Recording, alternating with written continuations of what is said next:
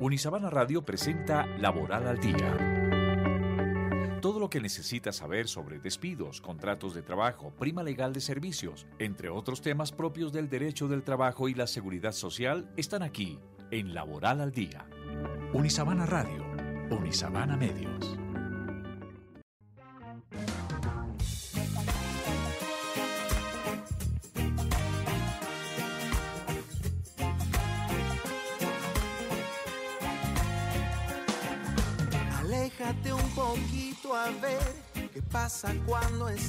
Más de tres pasitos de mi piel.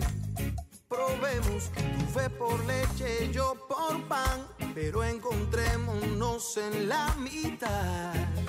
No creo resistir tanto la. Apreciado oyente, recibe un saludo especial del Semillero de Derecho del Trabajo y de la Seguridad Social de la Facultad de Derecho y Ciencias Políticas de la Universidad de La Sabana. El semillero está a cargo del podcast Laboral al Día. Y el semillero está integrado por estudiantes de pregrado de la carrera de Derecho, a quienes les gusta, les encanta, les apasiona el derecho laboral y por supuesto la seguridad social. Mi nombre es Diana María Gómez Hoyos, profesora de Derecho Laboral y la tutora del semillero y en la cabina de Unisabana Medios me acompañan los estudiantes María Alejandra Jara Arenas, Sofía Fonseca Cárdenas, Álvaro José González Solanilla y Juan José Arrieta Castilla. Hola chicos, ¿cómo les va? Hola doctora, hola a todos los oyentes, es un placer acompañarlos en este último episodio. Del año 2023, dos. Exacto. No, el último, Ah, no, no, del no. último, del último, no. Hola doctora, hola oyente, un gusto estar aquí hoy con ustedes. Hola doctora, hola compañeros y hola al querido oyente. Estimado oyente, es un gusto estar en este último episodio del semestre 2023-2. Y espero que no sea el último suyo, Juan José, porque está a punto de terminar la carrera. Bueno, agradecemos a los estudiantes Juan Felipe Becerra Mejía y a María Alejandra Jara Arenas por la elaboración del guion. Recordemos que esos estudiantes son nuevos en el semillero y creo que fue el primer guion Así elaborado. Bueno, muy bien. Sin duda en este semillero se vienen muchas experiencias, ¿no, chicos? Porque han presentado ponencias, han estado aquí grabando, ya les tocó guion. Muy bien. Entonces vamos al tema central. Tema central. El día de hoy vamos a hablar sobre un tema absolutamente relevante para todos los trabajadores en Colombia, puesto que, como se mencionará más adelante, fue declarado derecho fundamental. Esto es el derecho a la desconexión digital. Actualmente estamos en una época donde la comunicación y el mundo digital han llegado para quedarse. Esto ha tenido una fuerte incidencia en el mundo laboral y se han presentado nuevas alternativas como el teletrabajo, como también la posibilidad que tienen los empleadores de comunicarse por redes sociales con sus trabajadores en aplicaciones como WhatsApp o Telegram. Sin embargo, querido oyente, estas alternativas han presentado una problemática importante, la falta de límites en cuanto al uso de estas tecnologías por fuera del horario laboral, pero ya por lo menos tenemos ley del año 2022 y tenemos una sentencia de la Corte Constitucional de agosto del año 2023. Así es, doctora. El auge y la implantación de las tecnologías ha desembocado en que se extienda la idea de conectividad total, lo cual ha generado que los trabajadores continúen laborando en sus jornadas de descanso. Recordemos, querido oyente, que el Código Sustantivo del Trabajo tenía una jornada máxima de trabajo de 8 horas diarias y 48 semanales, y por la Ley 2101 del año 2021, desde julio de 2023 se redujo una hora semanal, con una máxima diaria de 7.83 horas y seguirá disminuyéndose paulatinamente hasta llegar en el año 2026 a 42 horas semanales máximas. Importante recordar en este momento la existencia de otros descansos establecidos en la ley, como lo son dominicales y festivos, vacaciones y el tiempo de descanso dentro de la jornada laboral, todos los que deben ser garantizados por el empleador. Lo que busca con la desconexión digital o ra- o laboral es preservar la salud mental, emocional y física de los trabajadores. No hay motivo para deducir que, por el trabajador poseer redes sociales como WhatsApp, donde la comunicación es continua, se le pueden desconocer estos descansos establecidos por la ley. y donde la mayoría de gente está clavada el día entero, sino que me digan los estudiantes en, en clase, ¿no? Claro que no. Pero no, la verdad, en mi clase, pues, de vez en cuando regaño a alguno. y como voy poniendo los celulares en otro ladito, pues todo perfecto. Pero ya cuando los necesitan, porque es que son un buen eh, medio para eh, utilizarlo en la academia, pues ahí sí, se los devuelvo. Doctora, debería empezar a implementar el puntito negativo. Mm. Ah, no, no leí ni idea. bueno, ustedes ya vieron derecho laboral. Nos Sí, eso es lo salvamos. bueno. Bueno, entonces el objeto de la ley 2191 de 2022 es crear, regular y promover la desconexión laboral de los trabajadores en las relaciones laborales dentro de las diferentes modalidades de contratación vigentes en el ordenamiento jurídico colombiano y sus formas de ejecutarse, así como las relaciones legales y o reglamentarias, con el fin de garantizar el goce efectivo del tiempo libre y los tiempos de descanso, licencias, permisos y o vacaciones para conciliar la vida personal, familiar y laboral. Nótese que lo que mencionó Sofía es contratación y relaciones legales y reglamentarias. Entonces, ¿qué está incluyendo? Tanto al trabajador particular como al trabajador oficial o al empleado público, que son los que se llaman servidores públicos. Y la ley 2191 también trae la de- definición de desconexión laboral, entendida como el derecho que tienen todos los trabajadores y servidores públicos a no tener contacto por cualquier medio o herramienta, bien sea tecnológica o no, para cuestiones relacionadas con su ámbito o actividad laboral, en horarios por fuera de la jornada ordinaria o jornada máxima legal de trabajo o convenida, ni en sus vacaciones o descansos.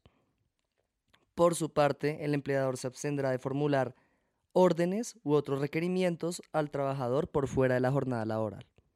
Entonces, ojo empleador, nada de mensajitos por WhatsApp a sus trabajadores a las 9 de la noche, ni correos electrónicos a medianoche, ni texto por Telegram, ni por alguna red social.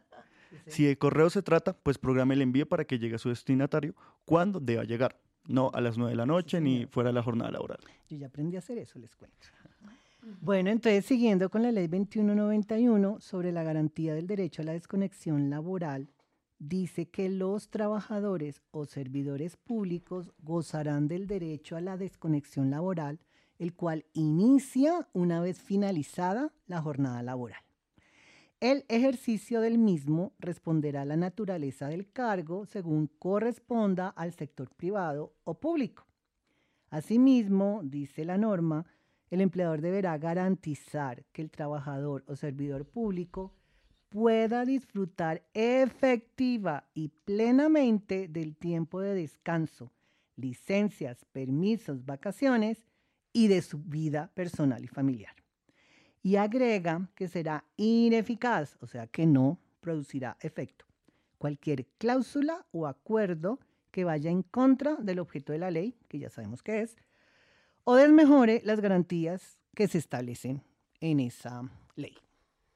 Esta ley 2191 tiene algo muy interesante, y es que la inobservancia del derecho de desconexión laboral podrá constituir una conducta de acoso laboral en los términos y de conformidad con lo establecido en la ley 1010 de 2006. En ningún caso será acoso laboral en la conducta que no reúna las características de ser persistente y demostrable. Precisamente la ley 1010 define el acoso laboral como toda conducta persistente y demostrable, ejercida sobre un empleado, trabajador por parte de un empleador, un jefe o superior jerárquico inmediato mediato, un compañero de trabajo o un sub- subalterno. Encaminada a infundir miedo, intimidación, terror y angustia, a causar perjuicio laboral, generar desmotivación en el trabajo o inducir a la renuncia del mismo. Además es que es en todas las direcciones, ¿no? De jefe a subalterno, de subalterno a jefe, compañero a jefe. Entonces recordemos que las modalidades generales del acoso laboral, que están en la ley 1010, pues sí, el oyente quiere consultarla, son maltrato laboral, persecución laboral, discriminación laboral, entorpecimiento laboral, inequidad laboral y desprotección laboral. O sea que cubre realmente un ámbito bastante grande. Otro aspecto muy importante de esta ley de desconexión laboral es que toda persona natural o jurídica de naturaleza pública o privada deberá co- contar con una política de desconexión laboral en reglamentación interna, que por lo menos tenga A. La forma como se garantizará y ejercerá tal derecho, incluyendo lineamientos frente al uso de las tecnologías de la información y las comunicaciones. B. Un procedimiento que determine los mecanismos y medios para que los trabajadores o servidores públicos puedan presentar quejas frente a la vulneración del derecho, a nombre propio o de manera anónima. Y por último, contiene un procedimiento interno para el trámite de las quejas que garantice el debido proceso e incluya mecanismos de solución del conflicto y verificación del cumplimiento de los acuerdos alcanzados y de la cesación de la conducta. Entonces, lo que acabamos de mencionar sobre política de desconexión laboral, pero la ley también trae excepciones, o sea, a quienes no se les aplica. ¿Quiénes son y en qué casos? Primero, los trabajadores y servidores públicos que desempeñen cargos de dirección, confianza y manejo. Segundo, aquellos que por la naturaleza de la actividad o función que desempeñan deban tener una, una disponibilidad permanente, entre ellos la fuerza pública y organismos de socorro. Y tercero, situaciones de fuerza mayor o caso fortuito en los que se requiera cumplir deberes extra de colaboración con la empresa o institución cuando sean necesarios para la continuidad del servicio o para solucionar situaciones difíciles o de urgencia en la operación de la empresa o la institución, siempre que se justifique la inexistencia de otra alternativa viable.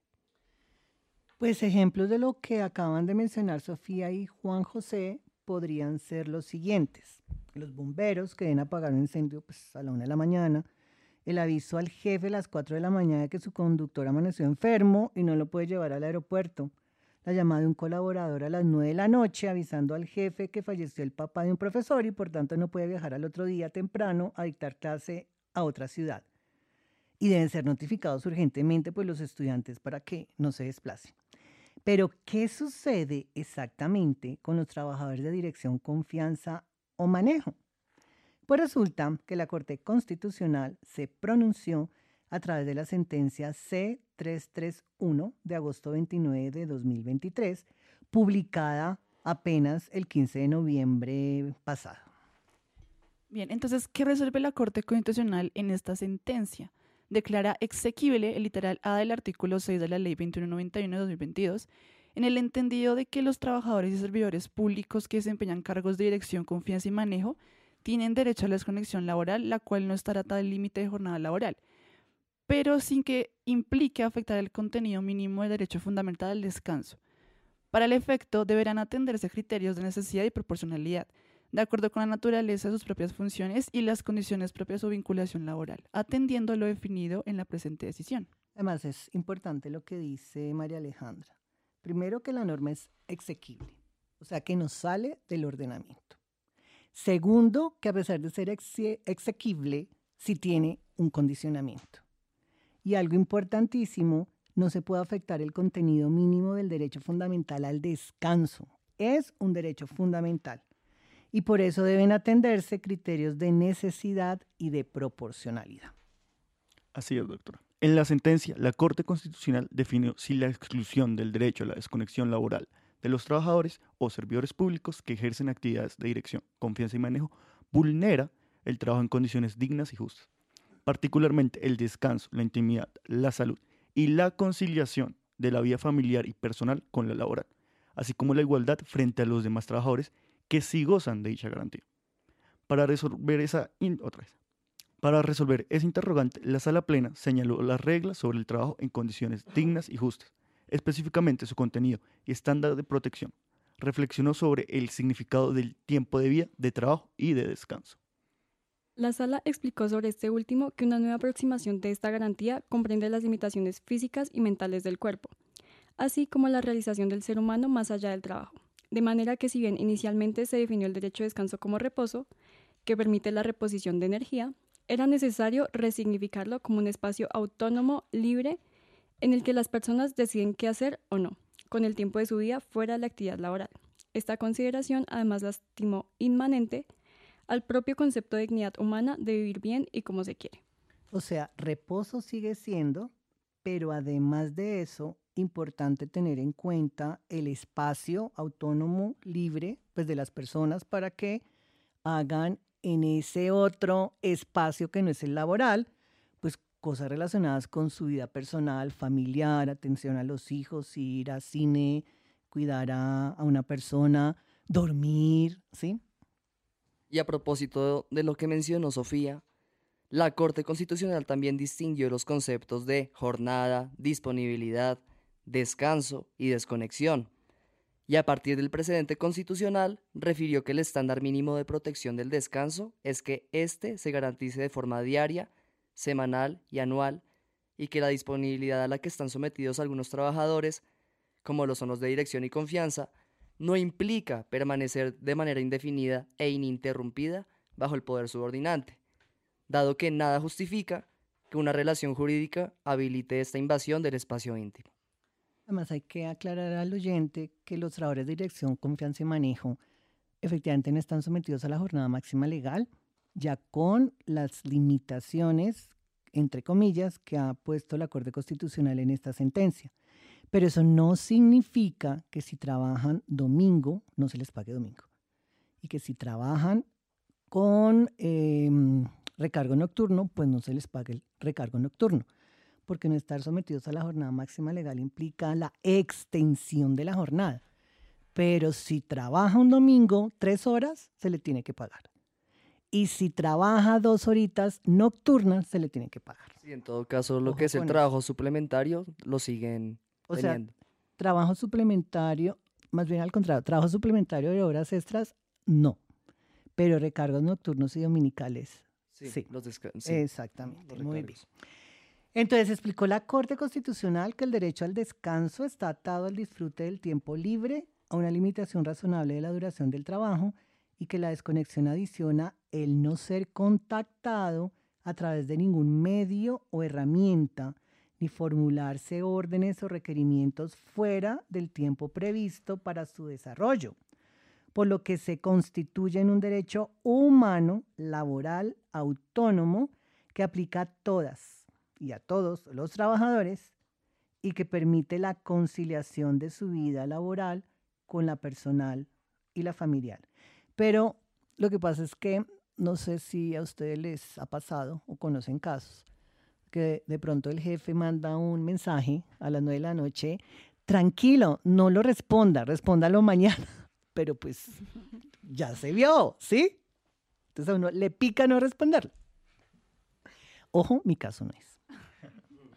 Bien, la Corte estableció que si bien la restricción a los trabajadores de dirección, confianza y manejo de contar con la garantía de desconexión laboral perseguía una finalidad constitucional legítima e imperiosa, en tanto se busca que un tipo de actividades determinantes en el empleo público y en el privado permitan el correcto funcionamiento de las entidades y empresas, comprendió que esa restricción no era razonable y proporcional, en tanto existe un núcleo irreductible del derecho al descanso, que protege a todas las personas, independientemente del lugar que ocupen dentro de la organización del trabajo, para que se realicen más allá de él.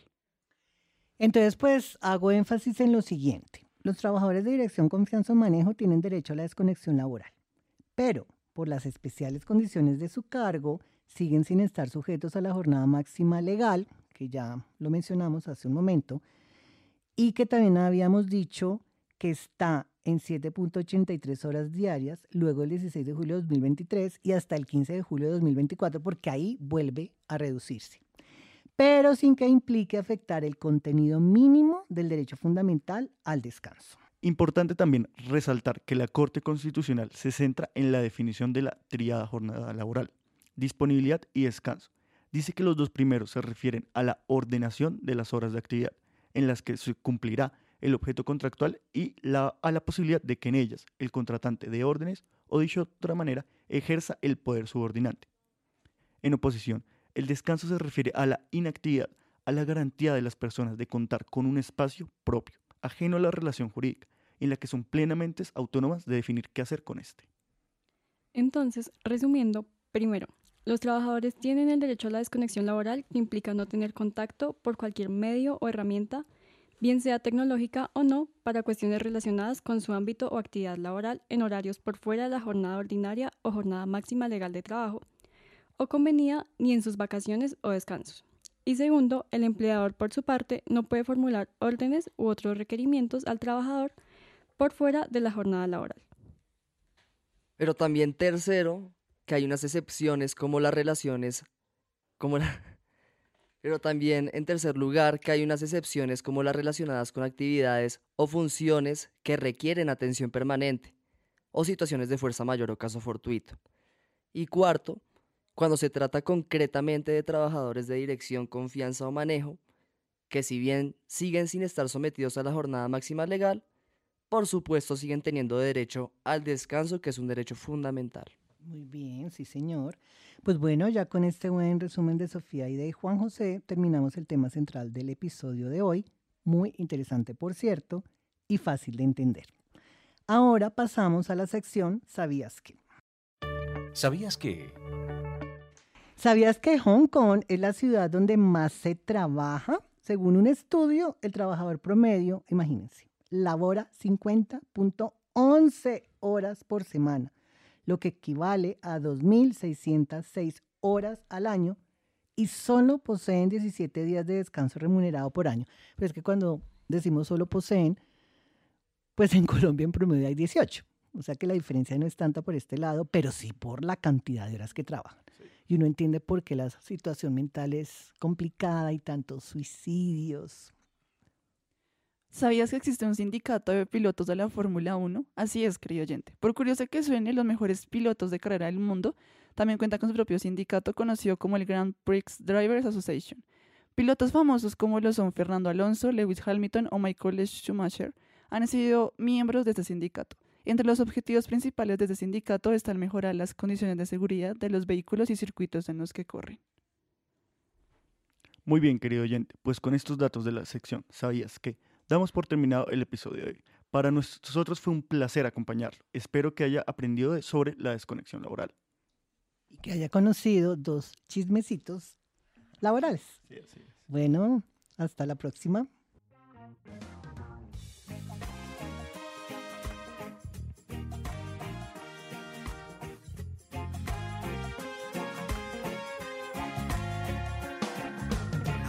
Aléjate un poquito a ver qué pasa cuando estás a más de tres pasitos de mi piel.